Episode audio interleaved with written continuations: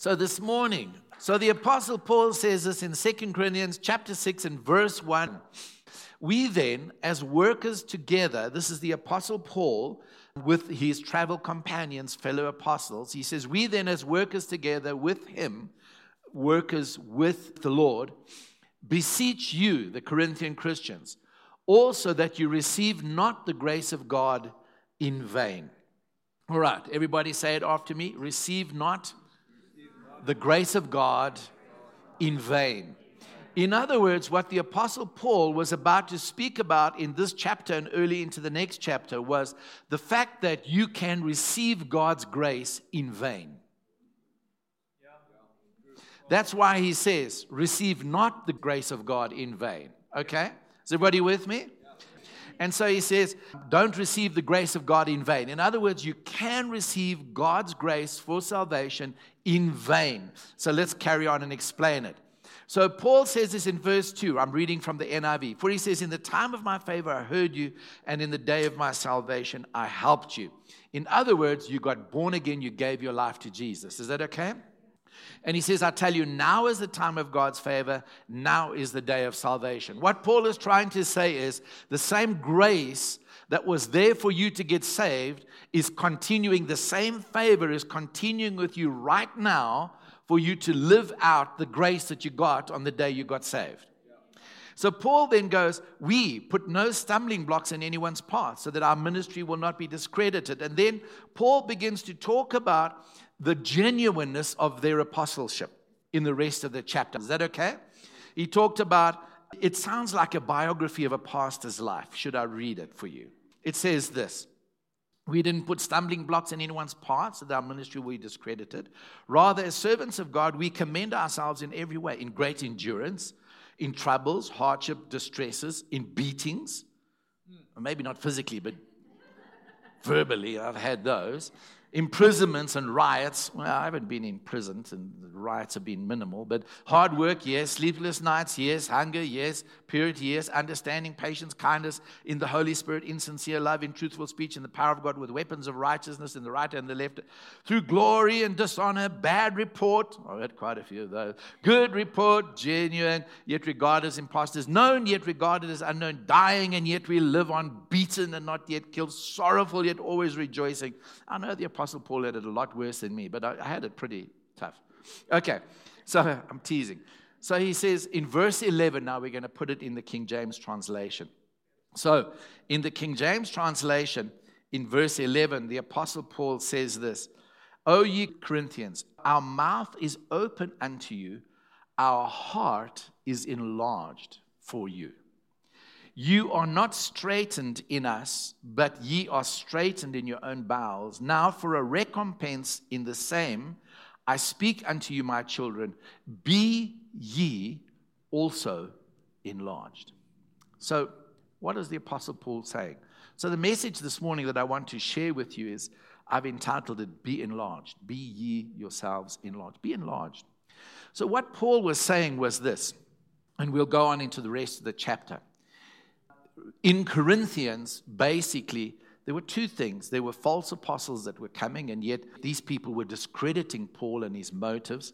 And he was saying, Our hearts are completely open to you. We've poured out our lives for you. We have given everything for you. You need to go back and read this chapter. It's very powerful. Okay. I'm going to just touch on it this morning.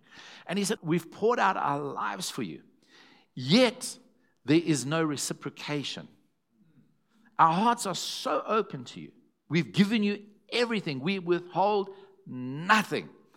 But your heart is close to us. So he started off talking about don't receive the grace of God in vain. How did it come to be about him? And then he talks about the fact that your hearts are closed to us. And he says, please be enlarged. Have the capacity, take charge of your own heart, and open your hearts to us and to our message because we are not imposters. And so, this whole passage here very much is about Paul, but it almost, in my understanding, becomes a parallel to the Corinthian Christians' attitude towards God. Because they're saying, You're blocking us out And we are servants of God, therefore, you are blocking God out. He says, So don't receive the grace of God in vain. Amen. So everybody say, Be enlarged. Be enlarged. Tell the person next to you, you know, be enlarged in your heart. So listen to what Paul says in verse 14. And I'm going to switch over to the NIV. So the NIV says, verse 14, now he launches into it. Do not be yoked together with unbelievers. It's very interesting that the Apostle Paul talks about being unequally yoked. So let's put it in the King James translation again. He says, Be ye not unequally yoked together with unbelievers. For what fellowship hath righteousness with unrighteousness? What communion hath light with darkness? And what concord hath Christ with Belial? Or what part hath he that believeth with an infidel or an unbeliever? And what agreement hath the temple of God with idols? For ye are the temple of the living God. As God hath said, I will dwell in them and walk in them, and I will be their God, and they shall be my people. Wherefore, come out from among them and be ye separate. So the Apostle Paul, and um, I, this is what I want to share with you this morning. The Apostle Paul was talking about these Corinthian Christians, and I want to give you some points to ponder. And um, he was sharing with them, basically saying, God has given you everything. The only logical, natural response is for you to respond to God and give Him everything. So give Him your heart, give Him your life, serve Him, because in that sense, in Christ, God laid down His life for you and poured Himself out for you. So Paul says, don't receive the grace of God in vain. So now, Paul says it in verse 14 Be ye not unequally yoked together with unbelievers. Now, often this verse is used to refer to marriages. As a Christian, don't marry a non Christian. Now, I'm going to just say it and then I'm going to qualify it. Is that okay? I want to say it, but this verse is not talking about marriages. It's talking about don't go down to the level and the practices of unbelievers. And that's why he talks about idolatry and he talks about unrighteousness and he talks about a style of worship. And basically, what Paul is saying, he's not saying that a Christian cannot marry a non Christian in this verse. Yet, if we take the principle, it is wisdom. Is that okay, church? Okay. And so, be not unequally yoked together with unbelievers. But I want to just tell you that sometimes, you know, you could be married to a Christian and be unequally yoked. It depends on their background. It depends on where they're living. It depends on how they're living. It depends on their upbringing. It depends on a lot of things. Is that okay?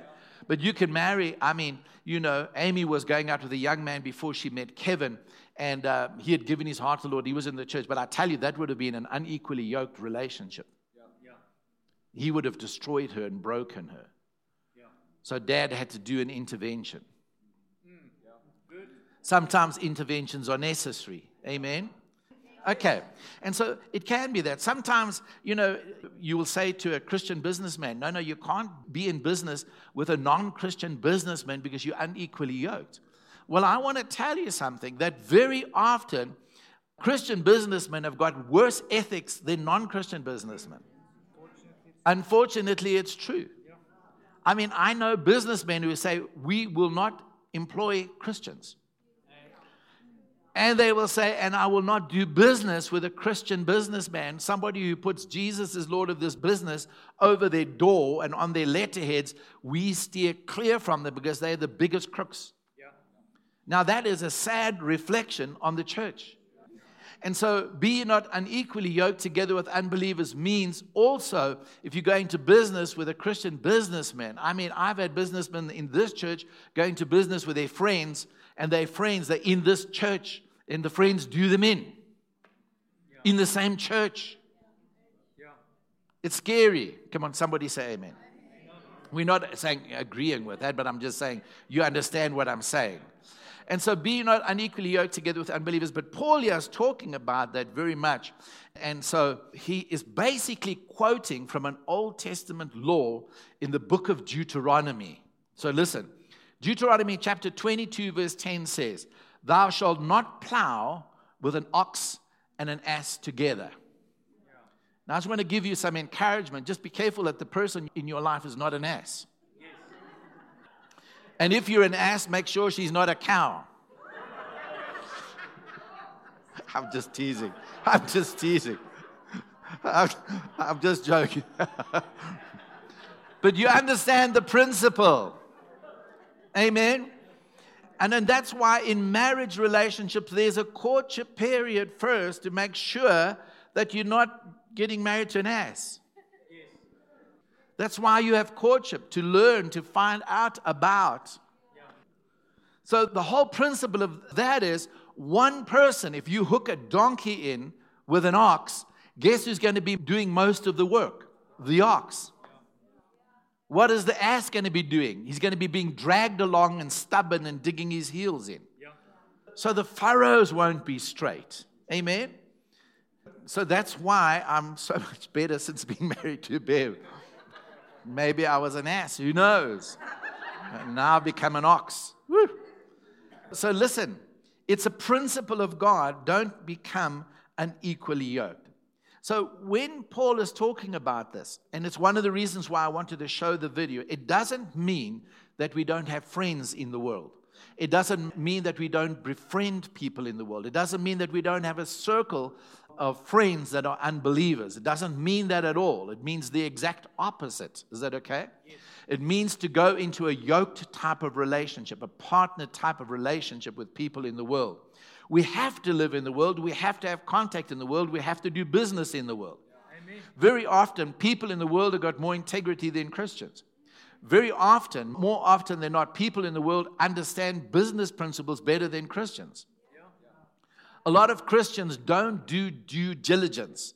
They don't go and study business. They think because I've got a prophecy or a desire to do business and I just pray about it and I go, that, you know, it's going to all prosper. But it's not because there's business principles. Are you with me, church?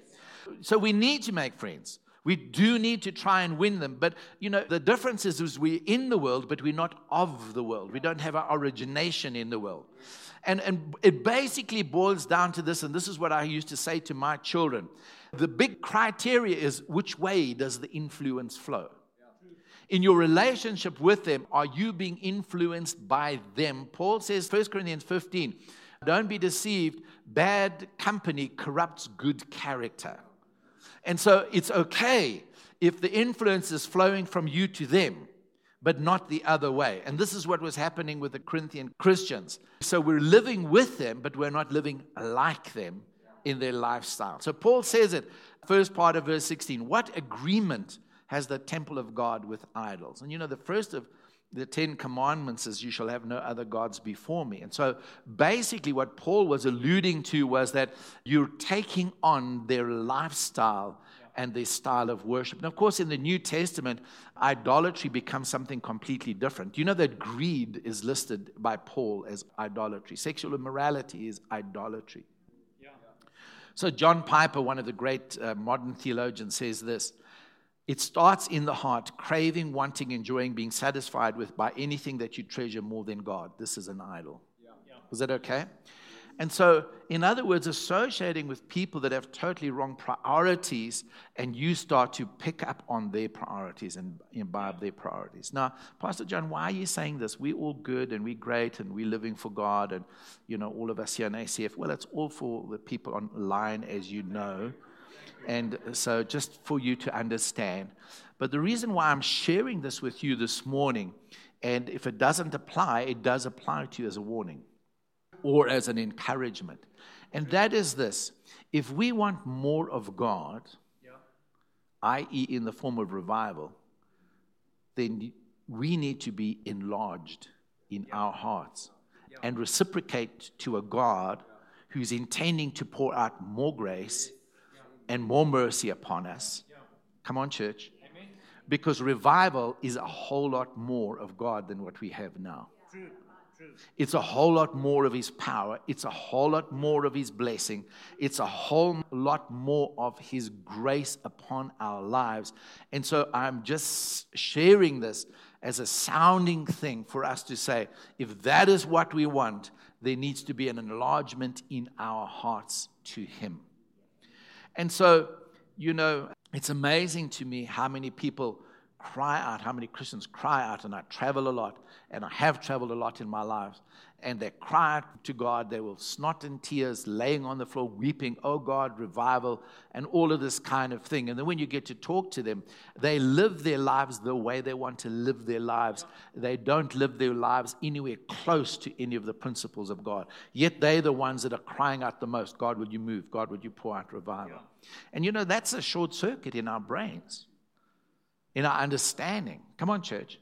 So Paul says it in the second verse, 2 Corinthians 6 16. For ye are the temple of the living God, as God has said, I will dwell in them and walk in them, and I will be their God. Andre was just sharing yesterday with me after prayer meeting. And when he was sharing, as he was speaking to me, my mind was running back to many years ago, to when I was in my teens to this verse. As he was speaking, my mind ran back a couple of decades, only about two, to when I was about 16, 17. And I was laying in bed one night after a very powerful meeting, a powerful service where God had really touched my heart. And I was laying in bed just weeping, still in the presence of God. And I said, God, I was laying there, the lights were, I had my hands up, the tears were running down my face. And I said, God, I want you to use me. Mm. And he quoted these verses to me. Wow. Wow. And these are verses that I have tried, I haven't always succeeded, I've tried to live by all of my life. But as Andre was just sharing with me yesterday, these verses just began to run through my mind again. It was as if God was reminding me of the thing that launched me into the ministry decades ago and he was saying to me, This still holds true if you want revival. Come on, church. So, you know, I hope you still say amen by the end of it. But this is what Andre was sharing with me. He was just doing a little bit of maths and a bit of reading, and he was saying, Is it incredible? There's two and a bit, let's stretch it to three chapters where God describes creation, the creation of the whole world. But then when he gives Moses the vision for the tabernacle, this is not including the temple and then the next temple and then the New Testament, us being the temple of the Holy Spirit, because then that's the rest of the Bible. But just the tabernacle in the wilderness, where first of all, in detail, the Holy Spirit records God saying to Moses, This is how you to build it. This is how you, you do this, you do this. Then, when they come to build it, we've got it in detail of how they manufactured the equipment but the creation of the whole world, you know, maybe three chapters. You could actually pin it down to a few verses, actually, That's really. Right. Yeah.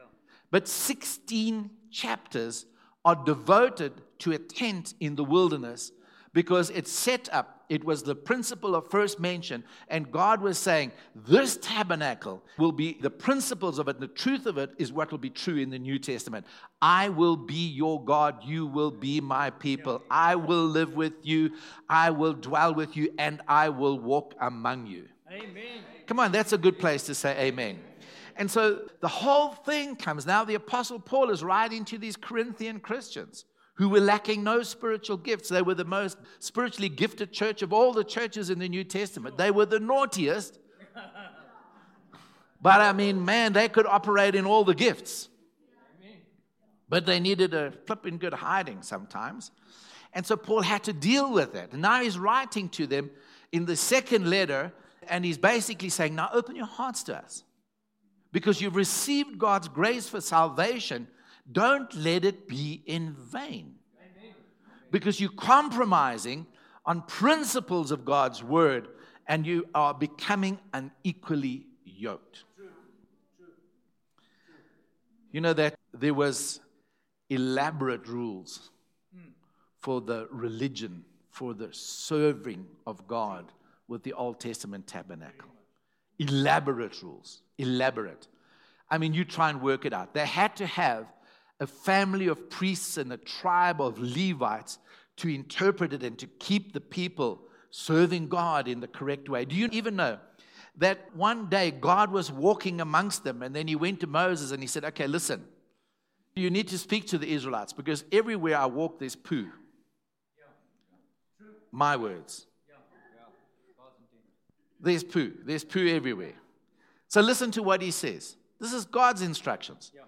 Designate a place outside the camp because everyone was just popping out their tent, yeah. you know, and there was a little pile there with the toilet paper, you know, like you sometimes see at the lay-bys and things like that. You know, it's disgusting. People stopping on urinating on the side of the road. I don't understand. They drive past the petrol station and urinate on the side of the road. It just gets me. Designate a place outside the camp where you can go to relieve yourself. This is God speaking. As part of your equipment, have something to dig with. Yeah. Yeah. And when you relieve yourself, dig a hole and cover up your excrement. Listen, for the Lord your God moves about in your camp to protect you and to deliver your enemies to you. Your camp must be holy so that he will not see among you anything indecent and turn away from you. Come on, church. Come on, church. Come on, church. Say, oh, wow, do say something. God saying, I don't even want to see your excrement exposed. And God says, if I see anything indecent in your camp, I will turn away from you. He says, because I walk amongst you to deliver your enemies to you. Church, you know what? I, I, sometimes cannot understand Christians. Sometimes. Forgive me for being so honest. Sometimes I cannot understand Christians. You know, in the Bible, there's a thing. We're not under judgment, but there is a thing cause and effect. There is a thing sowing and reaping. There is. Amen. And Christians, I don't understand. You know, I've got to pray, I've got to counsel, I've got to advise. You know, they want me to fast, they want me to prophesy something different, but they want to live their lives the way they want to live their lives, blatantly disregard the principles of God. And when the wheels fall off, I must fix it. Or there's something wrong with God. Why doesn't He love them? And you know, very often Christians are not good at connecting dots. I think I've shared this with you before. I mean, you ever you go and you get those dot pictures. Start there and join the dots. And when you join the dots, lo and behold, here's a picture. And very often Christians don't join the dots in their lives and they go like, what is this happening? Join the dots, join the dots. Sometimes join the dots. And maybe you will discover that there's something that you're not doing that you should be doing. Now, that night, when I was 16 or 17 years old, however old I was, and I was weeping out and saying, God, you got to use me. He spoke to me these verses and immediately put a finger on one area in my life. And he said, Wherefore come out from among them and touch not the unclean thing, says the Lord, and I will receive you. And immediately I repented of that thing and I said, God, that's it. And the very next day, somebody came to me and wanted to know how to get saved the very next day. And literally, I trace back full time ministry to that day. But actually, it started that night when I said to God, God, just use me unreservedly. I'm totally available. I surrender my life. And God spoke these verses to me. Are you with me, church? Yes. You all follow? I know this is a hard message, but just understand it's not for you, it's for someone else. Okay, so relax. Now you can shout amen really loud. You know? Okay? And so so the apostle Paul how many of you have ever heard cleanliness is next to godliness? Yes. That first expression, that proverb is not in the Bible, but it's derived from the Bible. And there was an English scientist and philosopher, Sir Francis Bacon.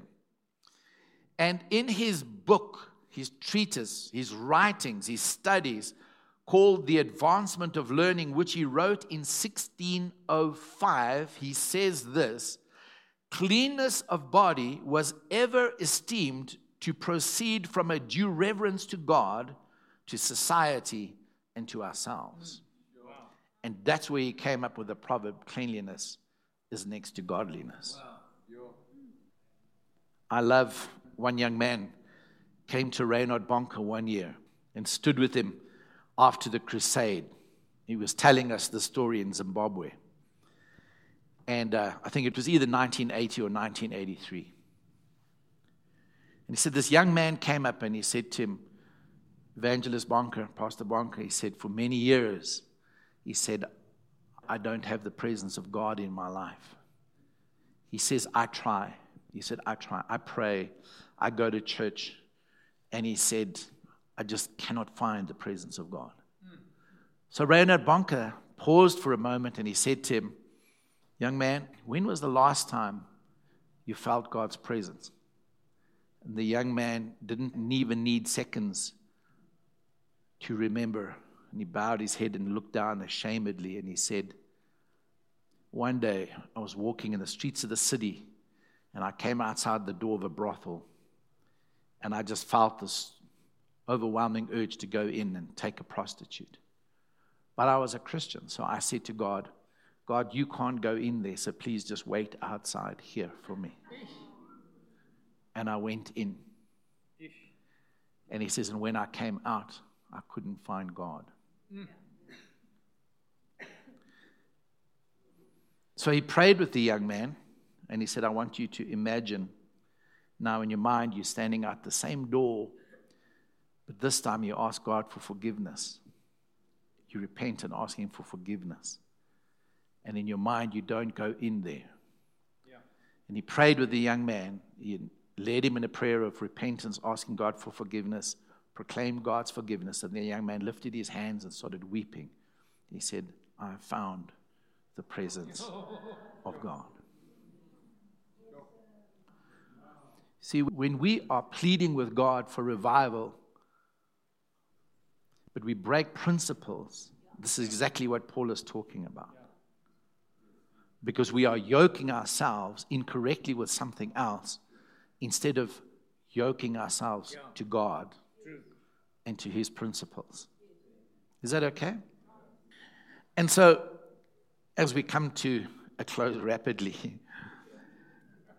he says in 2 Corinthians 6, verse 16, he says, And they shall be my people. So I will be their God, and they shall be my people. The 2 Corinthians 6, verse 16 again. Because I read the first part, For ye are the temple of the living God, as God has said, I will dwell in them and walk in them, and I will be their God. And the, the last part is, And they shall be my people.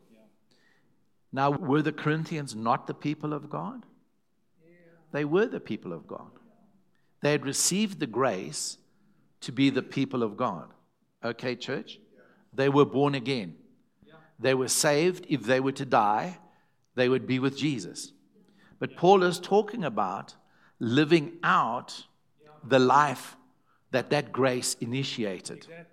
There are so many Christians that are living subpar, below level, normal Christianity because of their partnership with wrong principles and with the world. So, in other words, this is what Adam Clarke says. One commentator, if they take me for their God, their supreme and eternal good, I will take them for my people and instruct, enlighten, defend, provide, support, and bless them as if I had none else to care for in all of creation. Wow. Wow. That's what it means for God to take us as his people. You know, when you raise your children, you love them and you love them equally. And one child rebels, maybe even moves out of the house. You don't stop loving them. You love them just the same as the child who's in the house and who's present and is obedient and compliant. But that person, that other child, has put themselves outside of the experience of your love.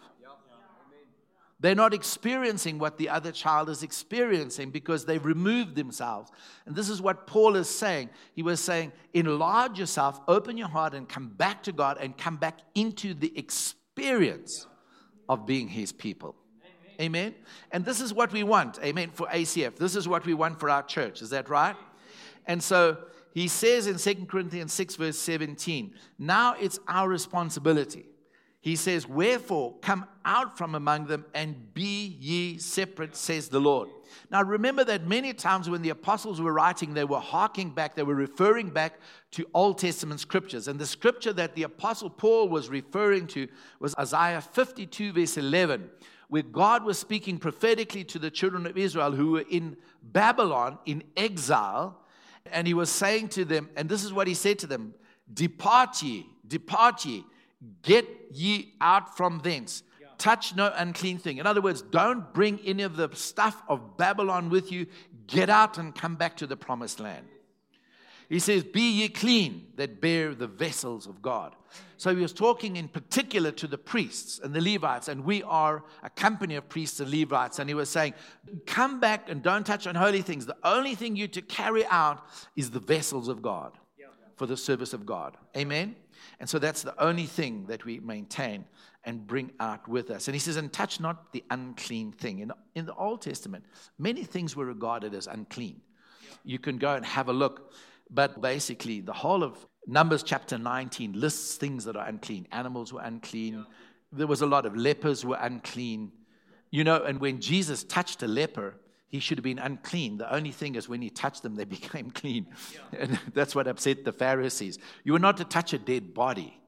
But when he touched the funeral procession, the bier on which the young man was lying, you know, he touched it and they stood still. They didn't stand still because he touched it. They stopped it because, like, ah, he's touching a dead body, he's unclean. But of course, he touched it and said, Young man, arise. And he sits up. So, well, he's not dead, he's alive. So I'm not unclean, I'm clean. You know. So that should be our association with the world. Death should not pass on to us, but life should pass on to them. Is that okay? And so it says that in Numbers 19, verse 13 Whoever touches the body of anybody that is dead and purifieth not himself defileth the tabernacle of the Lord, and that soul shall be cut off from Israel because the water of separation was not sprinkled on him. He shall be unclean. His uncleanness is yet upon him. And there was a ritual process of sprinkling of seven days if you touch the dead body before you could come in because there is contamination from a dead body. It's a very practical verse. Is that okay? And so God said seven days, but the priest has to cleanse you with water. And on the seventh day, the priest can say, All right, now you're yes. clean. But you're separated. So Paul is talking about spiritually many things cause you to participate or become contaminated with death. And of course, sin, any sin, True. is one of them. That's why it's the law of sin and death. So when you associate with things that are sin, you are being contaminated with things that are death. And that's why with Samson, when he took the Nazaritic vow, John the Baptist was raised a Nazarite. The implication is Jesus was also a Nazarite. But Samson took the Nazaritic vow. His parents were told by the angel, don't cut his hair, and he's not to take of any fruit of the vine, and he's not to touch a dead body. That's the Nazaritic vow, the vow of a Nazarite. Why did they have to grow their hair long? Because the hair is the crown your crown of glory on your head. And so when your hair is long, basically what you're showing is God is my strength. And so with the Nazaritic vow, of course, the first thing that we saw is when Samson went down to the feast, it tells us that he went through a vineyard. So that was the first principle he broke. You see, they were not to have any fermented drink, anything from the vine, because it spoke of that kind of lifestyle, that lascivious lifestyle that goes with drinking. And of course, then he took the honey out of the body of the lion. Remember? So he touched a dead body. Should have been unclean. The last thing he did was he gave away the secret to, um, to Delightful, I mean, Delilah, and said, Okay, you can cut my hair. And then his strength went. And so, and uh, you've never heard the story about Samson and Delightful. Yeah, Delilah. Okay. And so he broke principles and he lost his strength. That's right. Is everybody following me? Yeah. And so, is there a Nazarite vow for us as New Testament Christians? Yeah. Yeah, Romans 12, 1 and 2. Mm-hmm. Brethren, in view of God's mercies, offer your bodies as a living sacrifice, holy and acceptable to Him. This is your reasonable, most rational, most logical, most appropriate act of worship. Be not conformed to this world, but be transformed by the renewing of your mind. What will the results be? 2 Corinthians chapter 6 verse 17 when we come out from among them, we touch not the unclean thing. God says again, I will receive you. Amen. I think that's really awesome, isn't it? It is. But you know, things that produce death can be many things sin, broken principles, toxic people, yeah. wrong relationships, yeah. negativity, negative situations, divisive and offended people. Mm-hmm. You know, the Bible is very clear about people who cause division inside churches. You know, there is such a thing as church discipline. Paul says, warn a divisive person, church. Warn them once, warn them a second time. After that, have nothing to do with it. But that's what Paul says. We tolerate divisive people. Are you all following me? What about the young man that slept with the stepmom? Paul said he's unrepentant, put him out of the church. All of you together be united. You inflict discipline on him and you hand him over to Satan for the destruction of his flesh in the hopes that he comes back to repentance. Yeah. And it's amazing to me when people leave the church offended, everybody wants to buddy buddy with them because they want you to limp with them in their offense. Being judgmental and not merciful is death. And there's many things, many things. But anyway, I just want to leave that. And Jesus says, and I will receive you. Not, not, and I will love you again. He still loves us. Not, I will start to love you again because I stopped loving you. Not that. No, no, no. What he is saying is, my first act of grace was to save you, your adoption. But my intention is, in subsequent grace, is to bring you into the full manifestation of sons and daughters, mature sons and daughters as adoptees of that grace. You are sons and daughters of God, but He wants to treat you as such. He wants you to become manifest as a son and daughter of God, the subsequent. Right? Are you all listening? And he says, And I will be a father unto you, and you shall be my sons and daughters, says the Lord Almighty. So listen, that's the process. Come out, touch no unclean thing, and I will receive you. I will be a God to you. I'll be your father. You'll be my sons and daughters. So then we kind of end, because that's the end of chapter 6 now. Second Corinthians chapter 6. Okay, that's the end. But you know, the guy who put in chapters and verses was riding a donkey when he wrote chapters and verses, and sometimes the pen slipped because actually the kind of passage doesn't end there, it goes on into the next passage. So, chapter 7, verse 1 says this It says, Having therefore these promises, dearly beloved, let us cleanse ourselves from all filthiness of the flesh and spirit, perfecting holiness in the fear of God. Now, that God spoke to me quite some centuries ago.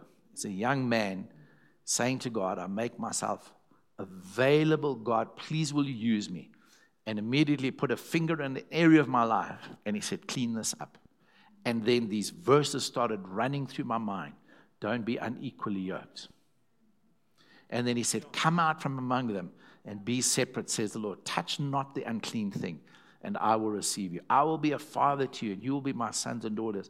You know, and then he said this purify yourself with these promises. What promises?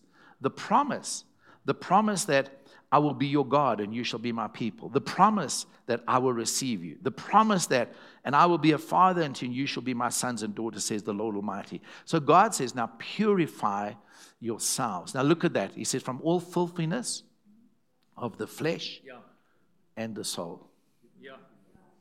Yeah. In other words, all physical things, things we do physically Number one. And from the filthiness of spirit is what goes on in our minds. He says, Clean yourself up because you got the promises that I will receive you. I will be a father to you. I will be a God to you. You will be my sons and daughters. You will be my people. So let me just remind you God says, I walk among you. I'm with you. I'm in you. I'm among you. So notice it says perfecting holiness in the fear of God. So when you got born again, God made you holy, the righteousness of God. Now you perfect holiness. Yeah. So aim for perfection. Yeah. At least you'll achieve excellence. So the end of the story is this the more of God we want, the more of us He requires. Yes. The more we want Him to pour Himself out, the more surrender He's looking for in us, the more availability, the more obedience, not dragging feet obedience, you know. Like, okay, God, I'll do it if you say so, you know. But it'll be like, yes, Lord, you, you're God, you know. Instant obedience. Church, we can't live the way we want to live and have God the way we want to have God. We got to choose. It's one or the other, it's not both. So, revival is a very calculated thing. Jesus said, sit down and work out the cost if you want to be a disciple.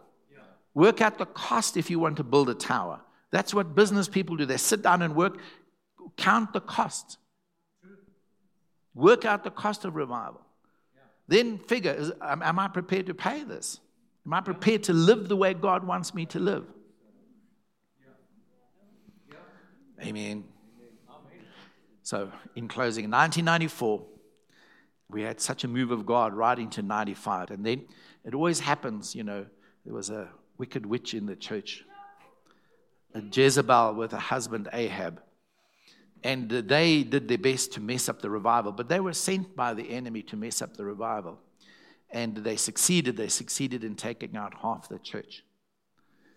And um, you know, the thing is, when people leave like that and leave offended, when people leave a church like our church and they're offended now, I do my best to win them. I'll do anything to win them because I know the consequences.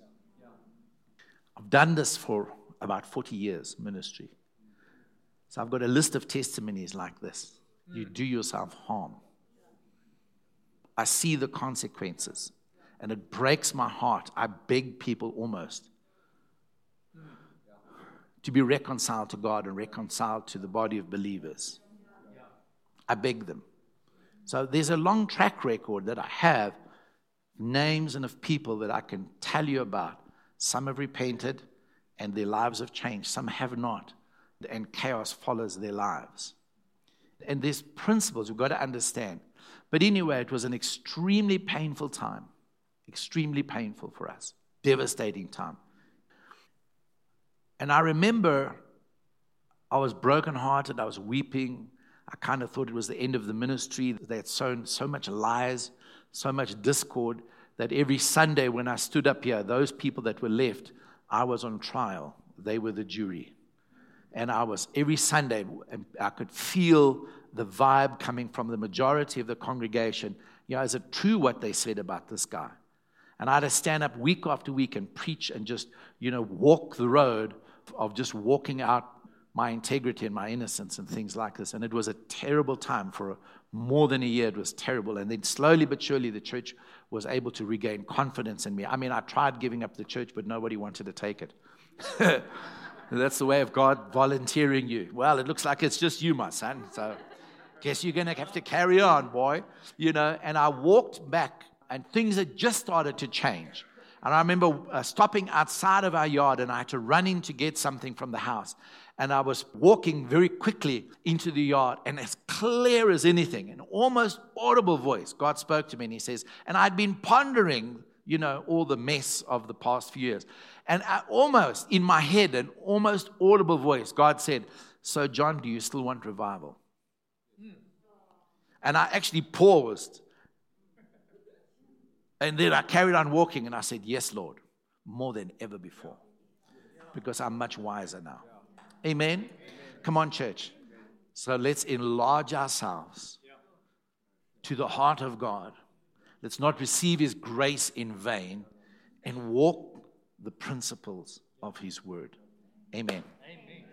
Hallelujah. Amen. You could give the Lord a hand. Woo! Hallelujah. Amen.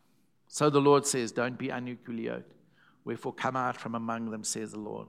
He says, Touch not the unclean thing. Be ye separate, says the Lord. There's no fellowship between Christ and Belial. No fellowship between light and darkness. No fellowship between righteousness and unrighteousness. And, and so we just walk away from anything that's death any negativity, any toxicity, any, well, we just walk away from it and say, God, we turn our, our backs. Thank you, Lord, for reminding me this yesterday. I don't know, more than 40 years ago. You spoke these words to me, and that was at the beginning of my ministry. That's, that's where it all turned, that's where it all changed. That's how I ended up here in South Africa from Zimbabwe. Lord, and I've walked that. That's how I itinerated so many countries around the world. Father, it was just like you spoke to me again, like you did that day when you said, So, John, do you still want revival? It was like yesterday you spoke to me and said, This holds true if you want revival. So, Father, we calculate.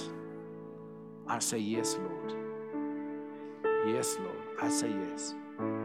Lord, would you just come and pour out your spirit in ACF? Lord, we refuse to receive your grace in vain. Lord, we received initial grace for adoption. Lord, we want to receive grace for perfection, for manifestation, for greater glory in our lives in the name of the Lord Jesus. And you will be our God. We shall be your people. You'll be our Father. We'll be your sons and your daughters. Thank you that we have these great and precious promises to purify ourselves from all filthiness of the flesh and of the spirit, perfecting holiness out of reverence for God. So, Lord, I now speak blessing on your people. Father, I want to thank you that they have these great, these precious promises. Peter says that by them we might participate in the nature of God in the divine nature. So, Lord, let your blessing rest upon them, upon their families, in their homes, in their workplace. Father, I want to thank you that we will make friends with the world to win them to Jesus. And Lord, the influence will flow from us to them, they'll be transformed in Jesus' mighty name. We all agreed with those on live stream and shouted, Amen. Amen.